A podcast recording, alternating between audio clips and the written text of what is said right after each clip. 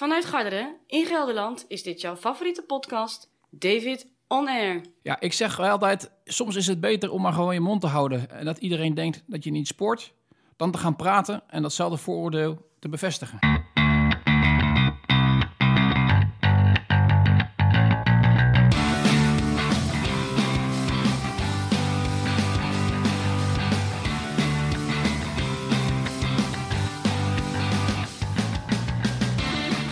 Vrienden van het Wereld bij de Web, welkom bij een nieuwe aflevering van de podcast David On Air. Beste personality podcast van Nederlandse bodem, al zeg ik het zelf. Aflevering 298 is een feit. Het is vandaag zomaar woensdag 18 maart in het jaar 2020. En wat een tijd is het, jongens, wat een tijd is het. We mogen bijna niet meer buiten komen. We moeten ver afstand houden van elkaar. En zo min mogelijk sociaal contact hebben. Dit klinkt als mijn ideale wereld. En daar begint het ook zo langzamerhand wel een klein beetje op te lijken. Ik ben met mij achter de microfoon gekropen om jullie bij te praten over waar staat het ergens in mijn leven. Wat is er allemaal gebeurd? Wat gaat er gebeuren? Uiteraard is er nog een random question. Nou, ik zou je zeggen, die is er. En natuurlijk, ja, als je toch niks doet, David, met je leven, dan hang je vast wel achter Netflix.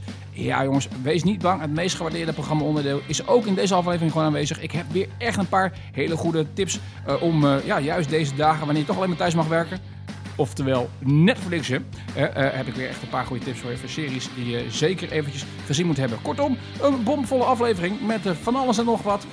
Laten we maar meteen beginnen en de tijd niet gaan verspillen. Nou ja, wat zeg ik? Dat is eigenlijk deze hele podcast al. Ah ja, enjoy!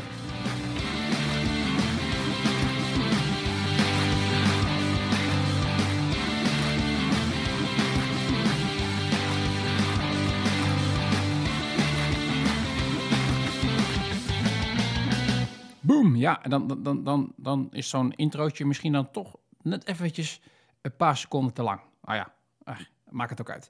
Hey jongens, ja, welkom bij een nieuwe aflevering. Het is voor mij wel verwennen nog steeds hoor. Dit is natuurlijk de tweede aflevering dat ik niet nu eventjes strak een plaatje instart. Maar dat hebben we besloten, dus daar houden we ons aan. Dat betekent volgens mij ook dat dit pas volgens mij de tweede podcast in 2020 is. Is dat zomaar? Ja, dat zou zomaar kunnen. We zitten halverwege maart. Dat geeft aan wat de status is van mijn bestaan hier. Oh, jongens, ik heb zo weinig te vertellen met jullie te delen, dat het aantal afleveringen niet echt de lucht inschiet. Maar de 300 komt toch wel een klein beetje in de buurt. Dus nog één aflevering en dan is het zover, jongens. Oh. Nou ja, met dit tempo is dat zo'n beetje zo na de zomer. Nou ja, we zullen gaan zien, jongens, of er voldoende is om bij te praten in ieder geval. Deze aflevering zeker wel. Als je vaste luisteraar bent van deze afleveringen, van deze fantastische podcast, kan ik wel rustig stellen. Eigenlijk zonder enige twijfel misschien wel de beste personality podcast van Nederlandse bodem. Eigenlijk is dat het gewoon. Laten we dat rustig kunnen vaststellen met z'n allen. Dat ik een soort opbouw heb in mijn podcast. En ik heb wel met deze uitspraak vaker mensen verbaasd dat deze podcast ook een soort van opbouw kent. Sterker nog, er zit een soort plan achter. Er is zelfs een soort van show notes.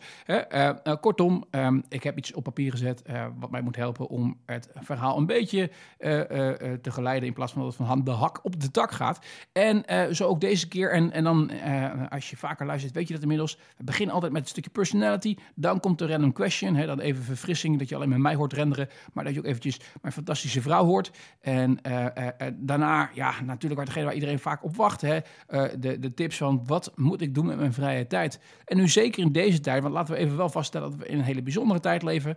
Jullie weten dat ik werk vroeger als beurshandelaar, tegenwoordig als beleggingsadviseur. Mijn leven is niet echt een pretje op dit moment, zakelijk gezien. Iedere dag is rood, zou Marco Borsato zingen zo ongeveer. Dat hoort erbij, jongens. We zijn geen mietjes. Dat schept ook weer kansen voor de toekomst. Maar het zijn roerige tijden, om het op zijn zacht maar te zeggen. En het is een situatie die we met z'n allen nog nooit mee hebben gemaakt, waarbij we eigenlijk gewoon door een of ander laf virus de hele boel sluiten. En of dat verstandig is, dat moet in de toekomst maar blijken. Maar dat het de boel op de kop zet, dat is duidelijk. En dat betekent ook dat heel veel van jullie nu ook thuis zitten. En ik heb ook gehoord dat het aantal podcasts die beluisterd worden flink omhoog gaat op dit moment. En ook dat het aantal podcasts die geproduceerd worden nu ook omhoog gaat. Want mensen moeten toch iets doen met hun vrije tijd, waar ze normaal gesproken naar buiten zouden gaan, andere mensen zouden opzoeken. Ja, kruipen ze nu maar heel erg lonely achter de microfoon om vervolgens andere mensen daarmee lastig te gaan vallen. Ja, dat is eigenlijk hetgene wat ik natuurlijk al de afgelopen paar jaar doe. Zo. Nou, zo. Ja, die mag ook stoppen. Zo, nou, och, ja. Dat krijg je als je licht autistisch bent. Ik werk met een tablet waar ik een soort van soundboard op heb. En ik zag daar een stofje op liggen. En wat doet deze knaap? Denkt, oh, even dat stofje eraf halen. Ja, dat moet je vooral doen hè, als je midden in een show zit. Nou ja, je zou kunnen zeggen, oh, dat kun je er toch uitknippen? Dat kan, alleen mijn streef is altijd om zo min mogelijk te knippen. Deze aflevering wordt dan ook niet echt geproduceerd. Misschien een klein beetje technische informatie, maar je kunt natuurlijk zo'n aflevering allemaal stukjes opnemen, knippen, plakken, allemaal strak aan elkaar nieten. Dat zou voor de kwaliteit zeer zeker bevorderlijk wezen. Dat realiseer ik mij ook. Alleen, ik heb altijd een soort van semi-live recording mooi gevonden. Oftewel, ik druk op rek en de boer gaat lopen. En dat betekent gewoon dat ik met jingletjes en dergelijke allemaal juist moet timen. Dat ik dat niet kan knippen en plakken. Hooguit als ik echt een hele rare fout maak, dat ik die er even uithaal. Of dat ik echt achteraf denk van, David, je hebt nou dingen geroepen. Dat mag de buitenwereld echt niet horen, want dan komen ze je opzoeken. Dan wil ik het nog wel eens eventjes aanpassen. Maar veilig gezien is dit een one-take recording. Ja, maar ik zei dus al, rare tijden. En dat betekent in ieder geval dat jullie natuurlijk zaten te popelen om een nieuwe aflevering te horen van de podcast David Tonner. En vandaar dat ik ook vond dat ik maar even iets van mij moest laten horen. Maar één voordeel daarvoor is altijd content. Ik moet wel iets te vertellen hebben. En dan moet ik ook iets meemaken. Nou ja, als ik net als iedereen natuurlijk binnen zit opgesloten, dan maak je over het algemeen niet zoveel mee. Maar gelukkig was dat in februari nog niet zover. En ik ben natuurlijk inmiddels 35,5. Sterker nog, ik ben er inmiddels alweer overheen zo ongeveer. Want ik ben in juli jarig, dus dat is over 4 maanden nog maar. Maar in ieder geval, vorig jaar kreeg ik voor mijn verjaardag van mijn lieve vrouw een overnachting en uitje naar Rotterdam. Waarom Rotterdam? Omdat ik al tijden roep dat ik graag nog een keertje naar Rotterdam zou willen. Omdat ik daar echt sinds mijn kindertijd nooit meer geweest ben. En daar allemaal fantastische verhalen over dat het zo'n metropool is. En ik echt geen idee heb hoe het eruit zag. Daar zouden we heen gaan. Nou, wat heeft mijn lieve vrouw gedaan? Die dacht van, nou, dan moeten we dat natuurlijk wel een beetje opleuken. Dus ze heeft een kamer geboekt in het Hotel New York. Op het puntje van de pot, de Kop van Zuid. En een van de mooiste plekken wel van Rotterdam, als je het mij vraagt in ieder geval. Je kijkt precies zo via de Maas de haven in. Andere kant zie je de Erasmusbrug liggen. En dan zie je de skyline van Rotterdam. Je ziet natuurlijk ook de Euromast erboven uitsteken. Prachtig. Nou, omdat het kennelijk wat rustiger was in februari, heeft ze ook nog een upgrade gekregen, waardoor we ongeveer de mooiste kamer van het hele hotel kregen. Ik heb nog nooit geslapen in een suite, maar nu was dat het geval. Fantastisch, als je mij volgt op Instagram. En nu schiet mij trouwens iets te binnen. Dat heb ik niet in de show notes staan, maar dan ga ik zeer zeker even nog met jullie delen. Maar daar kom ik zo nog even op terug. Als je mij volgt op Instagram, heb je daar de filmpjes van gezien in ieder geval. Ja, het is letterlijk decadent. Het was vroeger de directiekamer. Het is het mooiste plekje in het gebouw. Letterlijk op de kop van het hotel. Je kijkt vanuit het grote raam op de hoek kijk je zo inderdaad die Maas over, zo de haven in. Met inderdaad op het uitzicht ook midden in de Euromast. Waar trouwens bovenop het logo van de Rabobank prijkt. Dat wist ik nooit. Maar ja, als ABN-man natuurlijk weer een beetje zeer, maar oké. Het mooie was, ze hadden daar een bad neergezet voor dat raam. Dus een bad midden in je slaapkamer. En dan, ja, je raadt het al. S'avonds zat ik natuurlijk met een glas champagne, met een hoop sop in bad, uit te kijken van het fantastische skyline van Rotterdam. Ja, prachtig, prachtig. Die foto heeft Instagram niet gehaald. Maar als je die graag wil zien, dan moet je mij persoonlijk vragen. Hey, nee, ja, prachtige positie in ieder geval. Echt een gaaf hotel met veel historie. Super deluxe, super deluxe.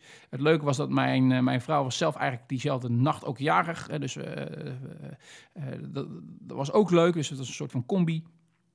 Dat hebben we goed gedaan. En er zat van alles aan vast. Dus we zijn daar eigenlijk aangekomen op dinsdag. En wat we eerst zijn gaan doen is inchecken in het hotel. Uiteraard even genieten van de verrassende kamer. Dat was voor mij ook een verrassing, want ik wist het namelijk gewoon niet. En vervolgens zijn we gewoon lunchen in de foodhallen. Zitten daar ook op de Kop van Zuid. Ja, als je in Amsterdam woont, ken je de foodhallen ook. Tegenwoordig zitten ze volgens mij ook in Hilversum, misschien ook in andere plekken in Nederland. Eigenlijk is het gewoon een verzameling van allerlei verschillende tentjes bij elkaar. Nou, als je ooit in Rotterdam bent, zeker even de Kop van Zuid bezoeken. En zeker ook de foodhallen. Er zit daar een barbecue tentje. Ja, top. Top pulled pork gegeten. Echt helemaal super. Goede hotdogs hadden ze trouwens ook. Hebben we de dag daarna gedaan. Leuk om er niet van heen te gaan. Een leuke sfeer die er hangt. De foodhallen van Rotterdam. Een hele goede kennismaking met de stad. Zeker ook na de kennismaking die ik had gehad. Maar het hotel natuurlijk. Sowieso het hele vibe van Rotterdam is echt wel bruisend. En is inderdaad wel een metropool. Die uitstraling in ieder geval, die probeer ze wel neer te zetten. En het is een stad met twee gezichten, zou je kunnen zeggen. Nee, maar dat bedoel ik zo. Dat het is, wat ik gaaf vind van de stad is de connectie met de haven. Met het water, met de haven. Je zit er eigenlijk meteen middenin. En dat geeft wel een gave vibe in ieder geval. En de eerste dag zijn we dus ook gaan varen. Dat was een grote wens van mij, met Speedo uiteraard. Een tour van ongeveer 1,5 uur. Achteraf hadden we misschien toch wat langer moeten nemen. Want ik had het wel gaaf gevonden als we echt diep de haven ingingen. We zijn nu een beetje door de Eemshaven gegaan en dergelijke. Wel wat containerschepen en dergelijke gezien. Je krijgt een algemene indruk, hè, maar je bent nog niet in de haven, zeg maar. Dus dat moet je volgens mij minimaal 2,5 uur gaan varen. En er is zelfs nog een dag door. Dat is misschien voor de echte fans, maar gaaf in ieder geval, echt leuk om te doen weer. Ik had het toen ik als klein jongetje ook ooit gedaan en daarna naar de dierentuin. Dat was een soort van schoolreisje. Dus nu leuk om dat weer te herleven. Wat een fantastisch mooi weer, dus ook mooie foto's daarvan. Ook dat kon je zien op mijn Instagram. Kon, zei ik bewust, maar nogmaals, daar kom ik zo nog even op terug. Toen we terug waren, hebben we een rondje gelopen via de beroemde Parklaan, waar eigenlijk ieder advocaat van Rotterdam zo ongeveer zit. Er zit ook echt helemaal niks anders dan alleen maar advocaten. Naar het park wat aan de voet van de Euromast ligt. Daar heerlijk zitten drinken in een heel leuk tentje. De Parkiet heet dat, met een Q. En een beetje hipste tentje, maar wel echt lekkere taartjes. En een goede vibe. Zeker de moeite waard van het bezoeken. Ik denk ook zeker in het voorjaar en de zomer, prachtig mooi park. Nu februari was het natuurlijk al wat triester, maar dat rauwe, dat paste wel bij Rotterdam. Tot zover die dag eigenlijk. We gingen terug naar het hotel, even opfrissen. En toen, en dat was wel gaaf, met de watertaxi, wat daar net zo normaal is als een normale taxi, zo ongeveer, of een Uber in Amsterdam. En met de watertaxi naar de Euromast hebben we bovenin de Euromast zitten eten, een 3-gangen diner. Toen weer terug, uiteraard met de watertaxi. Fantastisch, leuke ervaring. Mooi uitzicht op de stad. Kost ook niet zoveel geld per ritje, betaal je €4,5 volgens mij. Dus prima, altijd een keertje doen als je daar bent. Is echt een gave ervaring. En s'avonds uiteraard in bad, champagne, het hele reutemeteut. Maar daarvoor nog eventjes naar het beroemde The Basement van Hotel New York. Dat is inderdaad de kelder waar ze heerlijke cocktails schenken. Dus hebben we nog eventjes aan een gin tonicje aan de bar gezeten. Kortom, living the life, man. Living the life. De dag daarna het centrum bezocht. Nou, dat was echt kut. Dat durf ik rustig te stellen. Ik snap wel dat mensen Rotterdam geen gezellige stad vinden.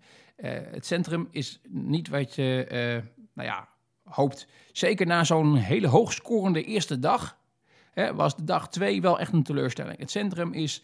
Ja, er is amper een centrum, om zo te zeggen. Die koopgoot, die zou ik meteen dempen. Er zit geen één fatsoenlijke winkel. De sfeer is ver te zoeken. Architectuur is natuurlijk ruk, maar ja, dat is allemaal plat gebombardeerd. Maar ik heb ook wel het idee dat Rotterdam er niet uithaalt wat er uit te halen valt, jongens. Volgens mij moet je toch veel meer eruit kunnen halen dan wat er nu gebeurt met die stad. De beroemde Koolsingel, niet indrukwekkend. Absoluut niet indrukwekkend. Er zit alleen de bijenkorf. Voor de rest... Het stadhuis is een mooi gebouw, maar daar ben je er ook wel een klein beetje. Even naar het station gelopen, ook wel leuk. Maar alle wijken eromheen, ja, weet je, wat heb je te zoeken? Er zit helemaal geen fatsoenlijke winkel. Niks bijzonders in ieder geval. Kortom, één grotere bittere teleurstelling. Voor een dagje uit hoef je in ieder geval niet naar het centrum van Rotterdam. Want daar hoef je het niet te zoeken. Dan kun je beter de metro pakken vanuit Rotterdam. En die rijdt tot en met Den Haag. En Den Haag is een wel leukere stad om in te winkelen. Dus de tip, ben je in Rotterdam? Het leukste van Rotterdam is de metro naar Den Haag, zou je ongeveer kunnen zeggen. Als je van shoppen houdt in ieder geval. Later die dag weer teruggegaan. Prachtige ervaring. Echt een leuke tijd gehad. Kortom, dat was al even nodig. Want ik was natuurlijk alweer aan het werk vanaf de zomervakantie. Zonder echt dagen vrij.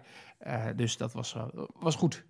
Ja, dan ziet alles er maar een beetje iets anders uit. Want ja, ik had natuurlijk wel wat vakanties in het verschiet. Zeker eind april nog naar Santorini in Griekenland. Ja, dat is één groot vraagteken geworden. Dat betekent dat ik niet zeker weet of dat doorgaat natuurlijk. We zitten nu in lockdown, we mogen bijna niks. We mogen nog wel vliegen. Het wordt afgeraden om op vakantie te gaan. Maar ik kan jou beloven dat ik natuurlijk echt mijn vakantie naar Santorini niet door mijn neus laat boren als ik de kans krijg om legaal daarheen te komen. Moet ik daar vervolgens een maand blijven omdat ik ingesloten ben? Prima, dat is geen probleem. Mijn salaris wordt als het goed is doorbetaald en ik heb nog wel wat centjes op de bank om dat te kunnen financieren. Beter dan dat ik hier in huis zit de hele dag. Maar ik hoop toch echt wel, fingers crossed, dat we na 6 april ietsjes vrijer worden in het strakke regime waar we nu zitten. En dat we wel de kans houden in ieder geval om die vakantie door te laten gaan. Zo niet, dan kost me dat veel geld, want ik kan het allemaal niet annuleren. Nog veel erger zou het natuurlijk zijn als de zomervakantie niet door zou gaan. Nu is dat nog wel echt ver weg, dus ik ga ervan uit dat dat echt tegen die zijnde tijd wel opgelost is. Dat we wel naar Amerika mogen, want dat is nu niet het geval natuurlijk. Dat zou echt een bleeder worden, want daar krijg je ook niet alle centjes van terug. Kortom, dan word ik weer een paar duizend euro achtergesteld. En ik heb al zo veel geld verloren op de beurs de afgelopen dagen. Laten we hopen dat dat onzekerheid in ieder geval staat om vakanties. En natuurlijk, ik snap het allemaal wel, jongens, het is allemaal voor het goede doel. En ik onderschreef het ook helemaal en ik zal de pijn pakken als het nodig is. Maar je kunt je ook voorstellen natuurlijk dat ik net als heel veel andere mensen hoop, dat ik natuurlijk wel op vakantie kan. En zeker ook naar Griekenland, want daar had ik eigenlijk wel erg veel op verheugd. Mijn lichaam heeft wel behoefte aan een beetje zon. En ik had natuurlijk een mooie trail van 15 kilometer uitgekozen daar om te gaan lopen. Dat is ook wel spectaculair. Ik heb een beetje via Google Street View alles bekeken. Ja, weet je, daar gaat het wel jeuken, jongens. Daar wil je echt heen. Kortom, hopelijk gaat dat door. Fingers crossed, zou ik zeggen. Help mij hopen, jongens. Ja, als je het hebt over hardlopen, dan hebben we het natuurlijk ook over de Challenge One Week Marathon. Ik heb er wel vaker over gezegd. Het is vandaag 18 maart. Dat betekent dat we zaterdag gaan beginnen. Ja, dat zal voor veel mensen misschien gelden dat ze het niet mee kunnen gaan doen. Even afhankelijk van waar je woont. Ik woon natuurlijk in de middle of nowhere op de Veluwe. Dus ik kan rustig hardlopen. Daar ga ik ook rustig mee door. Want ik kom geen mens tegen. Dus ik hoef niet bang te zijn dat ik met mijn zweet, spuug of andere lichaamstappen mensen besmet. Of andersom. Kortom, dus ik ga hem uiteraard lopen. Andere mensen die in een wat dichter bevolkt gebied wonen, die zullen dan toch er wat meer de ruimte op moeten gaan zoeken. Maar ja, anderzijds, ik denk, blijf wel sporten, jongens, want juist als je zo opgesloten zit, is dat wel nodig om er even uit te gaan. En pak dan desnoods eventjes de fiets of de auto om naar een plek te gaan waar je wat meer ruimte om je heen hebt, waar je zonder zorgen, zeg maar, kunt sporten. One Week Marathon, One Week Marathon, op Instagram kun je meer informatie vinden. En als we het dan toch hebben over Instagram, ja, dat is toch het enige account dat ik nog heb op dit moment. Want wat heb ik gedaan? Na Rotterdam heb ik besloten om mijn account te bevriezen. Kortom, ik ben de afgelopen weken, inmiddels alweer een maand zo ongeveer, bijna een maand, 3 weken, niet op Instagram verschenen. En waarom? Nou, ik ben autistisch licht, dat weten jullie van mij. Ik had 750 posts, 70 volgers, 365 mensen die ik zelf volgde. En ik vond het een mooi rijtje getallen. Ik denk, nou, dat is grappig. We stoppen er even mee. Ook omdat ik op een gegeven moment zag in het appje dat ik ongeveer 1 uur per dag op Instagram zat. En dan hoorde ik heel veel mensen denken, ah man, dat is toch helemaal niks. Maar ik zit ongeveer 4 uur per dag met telefoon. Ja, dat moet jij weten. Ik vond het onnodig. En ik heb een haat-liefdeverhouding met Instagram. Ik vind Instagram veruit het leukste social medium wat er is. Maar ik heb wel moeite met de stories die erbij zijn gekomen. Als je mijn inbox ziet van mijn mail, of andere dingen in mijn leven, dan heb ik een beetje OCD. Mijn mailbox is altijd leeg. Mijn WhatsApp is altijd helemaal leeg. Ieder berichtje wist ik. Dat betekent ook dat ik op een of andere manier mijn eigen niet ertoe kan zetten dat als ik op Instagram zit, dat ik niet mijn stories afkijk. Ik vind het totaal zinloos. Het is een kwestie van doorklikken, want het interesseert me geen ene reet die story. Er zit bijna nooit wat leuks tussen. Ik ben veel meer geïnteresseerd in gewoon de normale timeline. Alleen, ik hoop zo dat er ooit een functie komt dat je die stories uit kunt zetten, zodat je in ieder geval niet ziet, zeg maar. Dat zou mij een heleboel helpen. Namelijk. Ja, ik weet, dit klinkt totaal gestoord, maar dat zegt iets over mij natuurlijk. Ik kan niet Instagrammen zonder dan ook te zorgen dat iedere dag die stories allemaal uitgekeken zijn en mijn timeline up-to-date is. Kortom, ik dacht gewoon, ik stop er een tijdje mee, kijk hoe dat bevalt. Ik weet ook zeker wel weer dat ik ergens terug ga keren, want uiteindelijk merk ik ook wel van, ja, weet je, ik heb al zoveel vrije tijd over en Instagram was voor mij vooral tijdverdrijf. Ja, dat doe ik nu niet. Weet je, en daar hou ik nog meer tijd over. Dus het is totaal zinloos voor mij om te stoppen. Maar ik denk dat ik voorlopig in ieder geval dat nog even volhoud. En ik denk, als het zo doorgaat, in ieder geval nog tot... volgens mij had ik tegen Marielle gezegd, ik moet dan toch zoiets hardop zeggen natuurlijk om mezelf ergens aan te kunnen houden. Ik stop naar Rotterdam. Nou, dat heb ik netjes gedaan. En ik begin weer met Santorini. Dus dat is een beetje de planning. Waarschijnlijk blijf ik dan 2 maanden offline. En ik moet je zeggen, het bevalt ook prima. Ik mis het ook niet echt. Weet je, dus ik zou het iedereen aanraden. Het geeft wel een bepaalde rust in je leven. Ja. Voorlopig ben ik niet aanwezig op het medium Instagram, althans wel natuurlijk met One Week Marathon. Hè, maar dat zal na deze aankomende week natuurlijk ook stoppen. Ja, en dan voor de rest zie je mij vanzelf alweer verschijnen. Dus ben je op een gegeven moment een volger kwijt, dan zou het zomaar kunnen zijn dat ik je volgde, maar nu eventjes het account uit de relatie heb gehaald.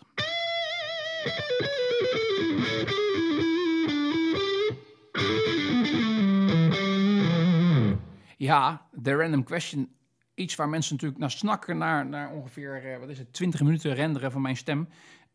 Laten we wat meer horen over jouw leven, David. Nee, ik lig altijd in bed, 's avonds laat. En dan eigenlijk wil mijn vrouw nog gaan slapen. En een van mijn leukste trucjes is om te zeggen van, hey, Marielle, en dan een hele domme vraag te stellen. Dat is gewoon een vraag die random door een soort van internetzoekmachinetje wordt gemaakt. En uiteraard neem ik dat gesprek altijd op. Inmiddels heeft ze de truc door. Dus op het moment dat ik zeg, hey Marielle, op het moment dat zij zwaar geïrriteerd probeert te slapen, weet ze, oké, die gast gaat dit wel opnemen. Maakt niet uit wat ik zeg. Hij gaat dit zo uitzenden, dus laat ik me gedragen. Heb ik ook nu gedaan. En ik zou zeggen, luister mee. Je gaat een vraag stellen. Hey Marielle. Ja? Wat is je grootste angst? Mijn grootste angst?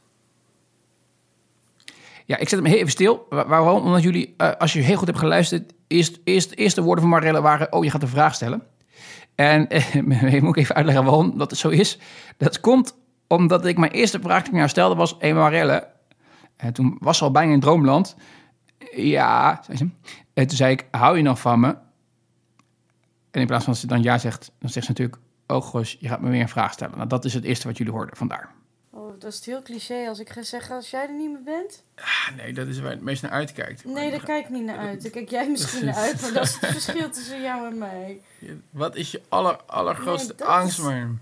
Dat is mijn angst, denk ik, dat ik alleen ben. Ja, dat is wat anders dan ik niet meer. Nee, maar jij bent het dan toch niet meer? Ja, nou. Dan ben ik toch hier alleen in huis? Ja, voor hoe lang denk je? Nou, best lang. Ja. Los van de vriendinnen misschien. Ga je dan niet meteen een Funkyfish? Nee. Funkyfish, voor de duidelijkheid, ik leg het toch maar even uit, is een dating app, of een dating site. En waarom Funkyfish? In onze omgeving zijn een aantal mensen in korte tijd hebben hun levensgeluk gevonden op die website. En vandaar dat we daar even een grapje over maken. Nee, echt niet. Dit schat mij veel te verkeerd in. Oké, wat is een kleine angst dan? Want het is wel heel erg heftig. Oeh. Een kleine angst. Ik vind dat eigenlijk heel erg moeilijk. Want de angst natuurlijk is in mijn beleving iets groots. Kijk, ik vind het bijvoorbeeld... Maar dat is meer spannend als we bijvoorbeeld van de zomer die Angels Landing gaan doen. Daar zit ook een beetje van die angstmomentje tussen. Ja, daar maak je nu al druk om? Nee, daar maak ik me niet druk om, maar dat denk ik nu. Dat je met een beetje pech... naar beneden dendert. Nee, dat zal niet gebeuren. Nee. Maar dat je op vakantie kan en dat je dan langs de afval moet lopen, dat vind je... Nee, dat is dan dus toch... Dat vind ik spannend, dat is niet erg. Spannend, okay. Maar echt angst, dat is... Daar ben ik nog niet mee bezig, moet ik zeggen. Heb jij überhaupt wel angsten? Oké.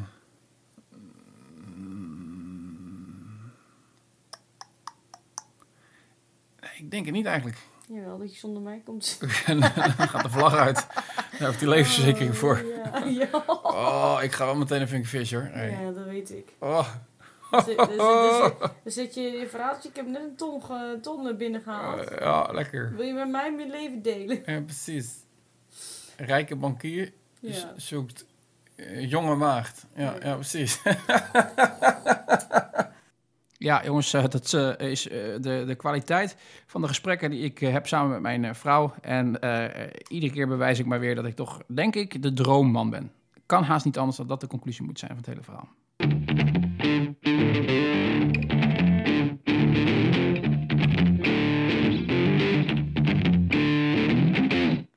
Ja, nu... Toch wel, ik zei het in de intro ook al, misschien wel een van de meest gewaardeerde programma-onderdelen. En de afgelopen dagen kwamen steeds meer mensen naar mij toe en die zeggen: hey David, ik heb die podcast voor jou een keer geluisterd. En dan heeft de een of andere idioot op mijn werk natuurlijk weer erachter gekomen dat ik dit doe. En die vond het dan leuk om met alle collega's te delen. Nou, dan moet je ook iets niet online zetten als je het niet leuk vindt als mensen daarna luisteren. Dus ik vind het niet zo'n probleem hoor. Maar grappig was wel dat de meeste mensen zeiden van ja, dan valt die Netflix-tip vind ik wel handig, want dan weet ik een beetje waar ik kan kijken, ja of nee. Nou, moet ik natuurlijk zeggen...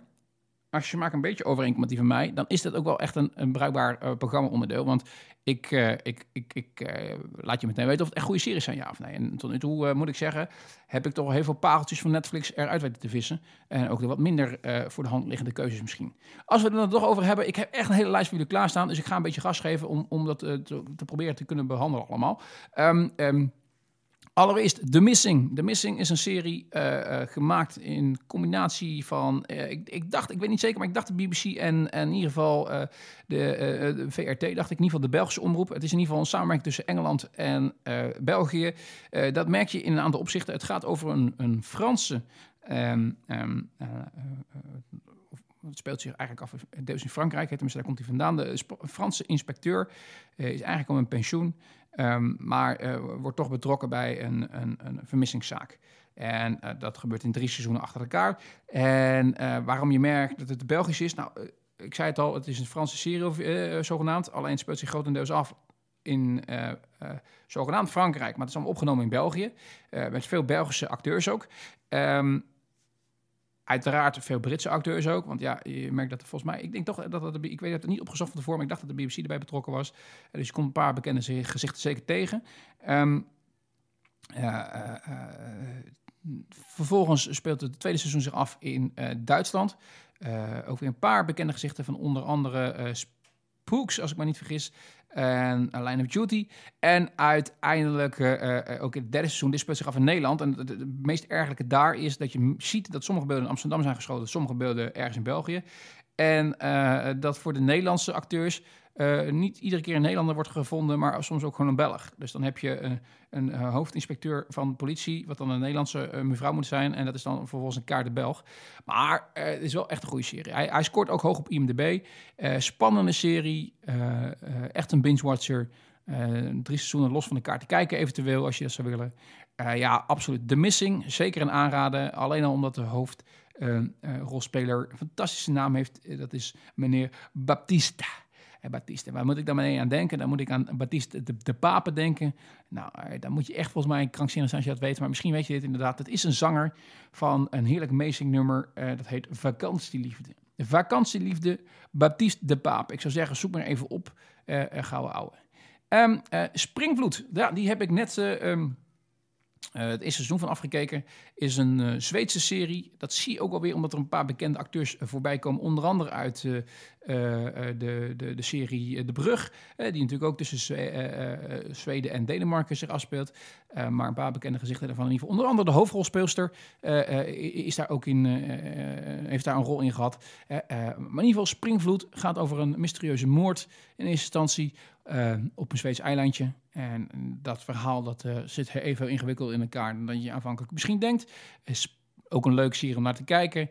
Scoort ook gewoon redelijk goed op IMDb. En ja, vind ik gewoon een serie die je zeker gewoon gezien mag hebben. Het is zeker niet een kwaliteit van The Bridge. Maar... absoluut wel een leuke Scandinavische serie om te bekijken. Inmiddels zit ik in seizoen 2. En ook daar weten ze de spanning alweer op te bouwen. Dus er zit zeker kwaliteit daar in Zweden als het gaat om het maken van spannende detective-series. Iets heel anders, waarvan eigenlijk al een seizoen online staat. Nu een nieuw seizoen. Rechtstreeks in één keer uitgekeken. Ugly Delicious is een serie over eten en over het leven. En wat zich ook heel erg weer doet lijken op de series die Anthony Bourdain maakte. Meneer Bourdain is er natuurlijk niet meer. Die had zichzelf OD'd. Alleen, dat was natuurlijk wel een gerenommeerd programma maken als het gaat om reizen en eten en vaak die combinatie samen. En eigenlijk zijn opvolger, kun je wel min of meer wel zeggen, een hele goede vriend trouwens ook van hem, is David Chang. David Chang is zelf ook een chef. En die neemt dat min of meer over en heeft meerdere programma's gemaakt.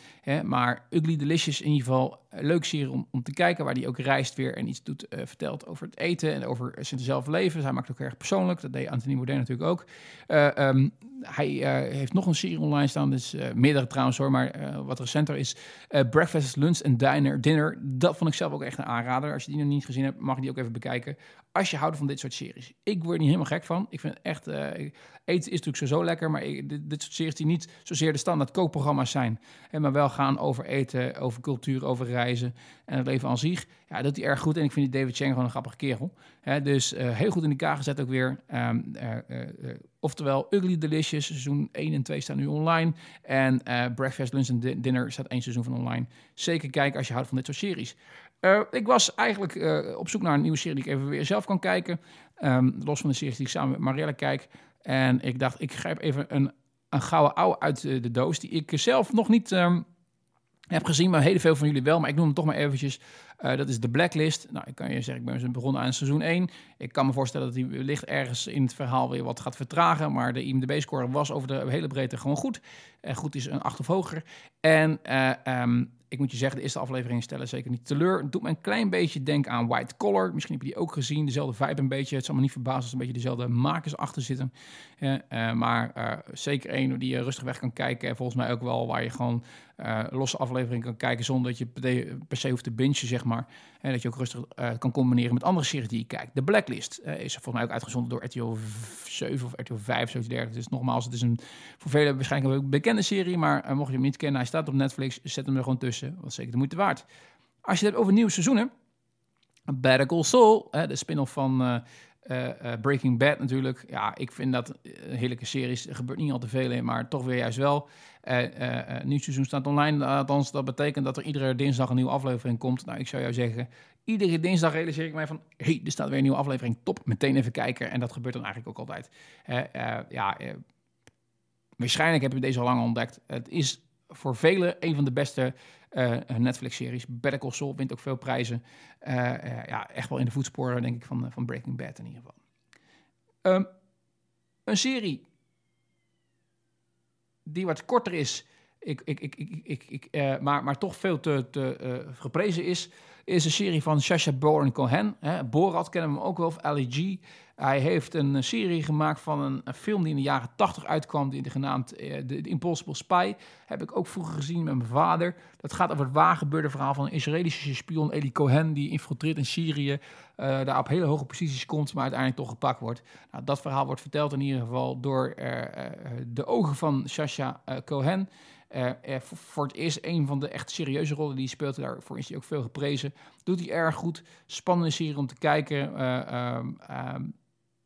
Als je de film hebt gezien, dan weet je natuurlijk hoe het hele verhaal gaat verlopen. Dus dan is daar de spanning misschien een beetje vanaf. Maar mocht het nieuw voor je zijn, The Spy, zeker de moeite waard om te kijken. Ten slotte, ja, dit is er eentje voor liefhebbers, maar deze heb ik niet voor het laatst bewaard, omdat ik hem gewoon erg gaaf vind. Ik was op een gegeven moment aan het zoeken naar nieuwe series en ik hou een beetje van die af en toe van die rare dingen waar niemand aan kijkt dan, zeg maar. En dan dat toch ontdekt dat het heel gaaf is. En ik dacht van, nou, ik kwam ergens op iets Japans uit en dat was echt helemaal ruk. Dat was helemaal niks. Japanners zijn gek. Daar komt het eigenlijk op neer. Die gasten hebben hele rare humor, heel kinderachtig. Die series die zitten heel raar in elkaar, niet realistisch. Maar wat nou, als je het mysterieuze Japanse combineert met de verschrikkelijk hoge kwaliteit van de Britse manier van tv maken. En dan heb ik het over de BBC in dit geval. Dan krijg je een serie die heet Giri Haji. Giri Haji gaat over een inspecteur van de politie uit Tokio.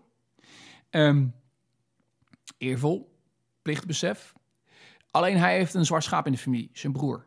Daar zit de schaamte. En dat is precies wat Giri, plicht, Haji, schaamte betekenen. En hij is doodgewaand, die broer. Maar door de Japanse maffia blijkt dat hij toch nog leeft. En dan krijgt die inspecteur de opdracht om zijn broer te gaan zoeken en uit te gaan leveren aan de maffia. Nou, dat is een ingewikkeld verhaal, maar daarvoor moet je de serie kijken. Conclusie is, hij vliegt naar de andere kant van de wereld. Daar ontmoet hij een mevrouw van de Britse politie. Het speelt zich af in Londen.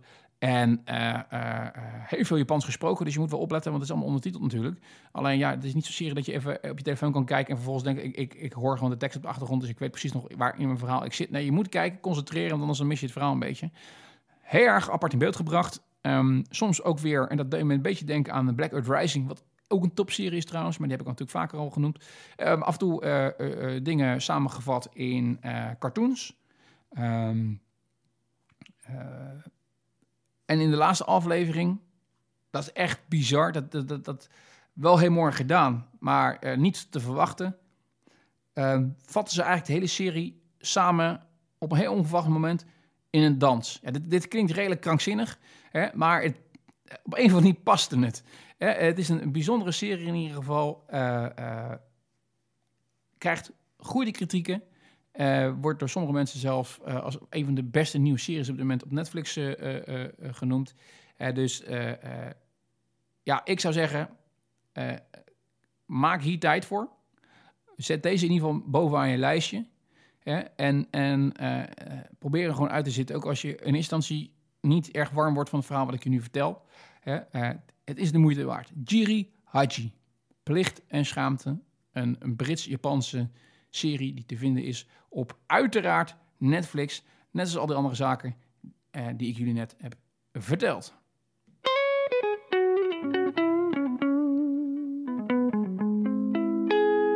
Ja, mijn naam is David Brosé en ik presenteer de aflevering 298 van jouw favoriete podcast David On Air. Ik begon met vertellen over mijn avonturen in Rotterdam en mijn ervaringen en mijn mening daarover. Mijn angsten rondom de vakanties en het coronavirus, of die nog wel doorgaan, ja of nee. Nog even een reminder natuurlijk naar de One Week Marathon, met daarbij ook meteen de melding dat je mij misschien hebt gemist op Instagram. Maar dat klopt, omdat mijn account eventjes gepauzeerd is. Ik heb even pauze van social media in die zin. Uiteraard de random question waarin ik de vraag stel aan mijn vrouw: wat is jouw grootste angst? Nou, niet echt een verbazingwekkend antwoord. En ten slotte natuurlijk de Netflix tips met onder andere, ik soms even heel kort op, The Missing, Springvloed, Ugly Delicious, met daaraan vast Breakfast, Lunch en Dinner, The Blacklist, Better Call Saul, The Spy en Giri Haji. En eigenlijk vooral die laatste, die moet je eventjes zo gaan kijken. Dat brengt ons dus aan het einde van deze podcastaflevering op woensdag 18 maart in het jaar 2020. Ik bedank je voor het luisteren. Ik kan je niet beloven wanneer de volgende aflevering er is. Laten we met z'n allen duimen dat in ieder geval Griekenland doorgaat voor mij. Dan heb ik in ieder geval wel te vertellen. Dus dan zal ik zeker ergens in mei zo weten te horen zijn. Of je mij in april nog hoort, durf ik niet te zeggen. Ben je bang dat je eigen verveelt in die tussentijd? Check toch even Instagram, de handle @OneWeekMarathon. En doe vanaf aankomende zaterdag met mij mee 4 dagen. Met iedere keer een rustdag ertussen. Waarin we uiteindelijk in een week tijd de afstand rennen van de marathon. Nogmaals, heel erg bedankt voor het luisteren. En tot gauw. Hoi.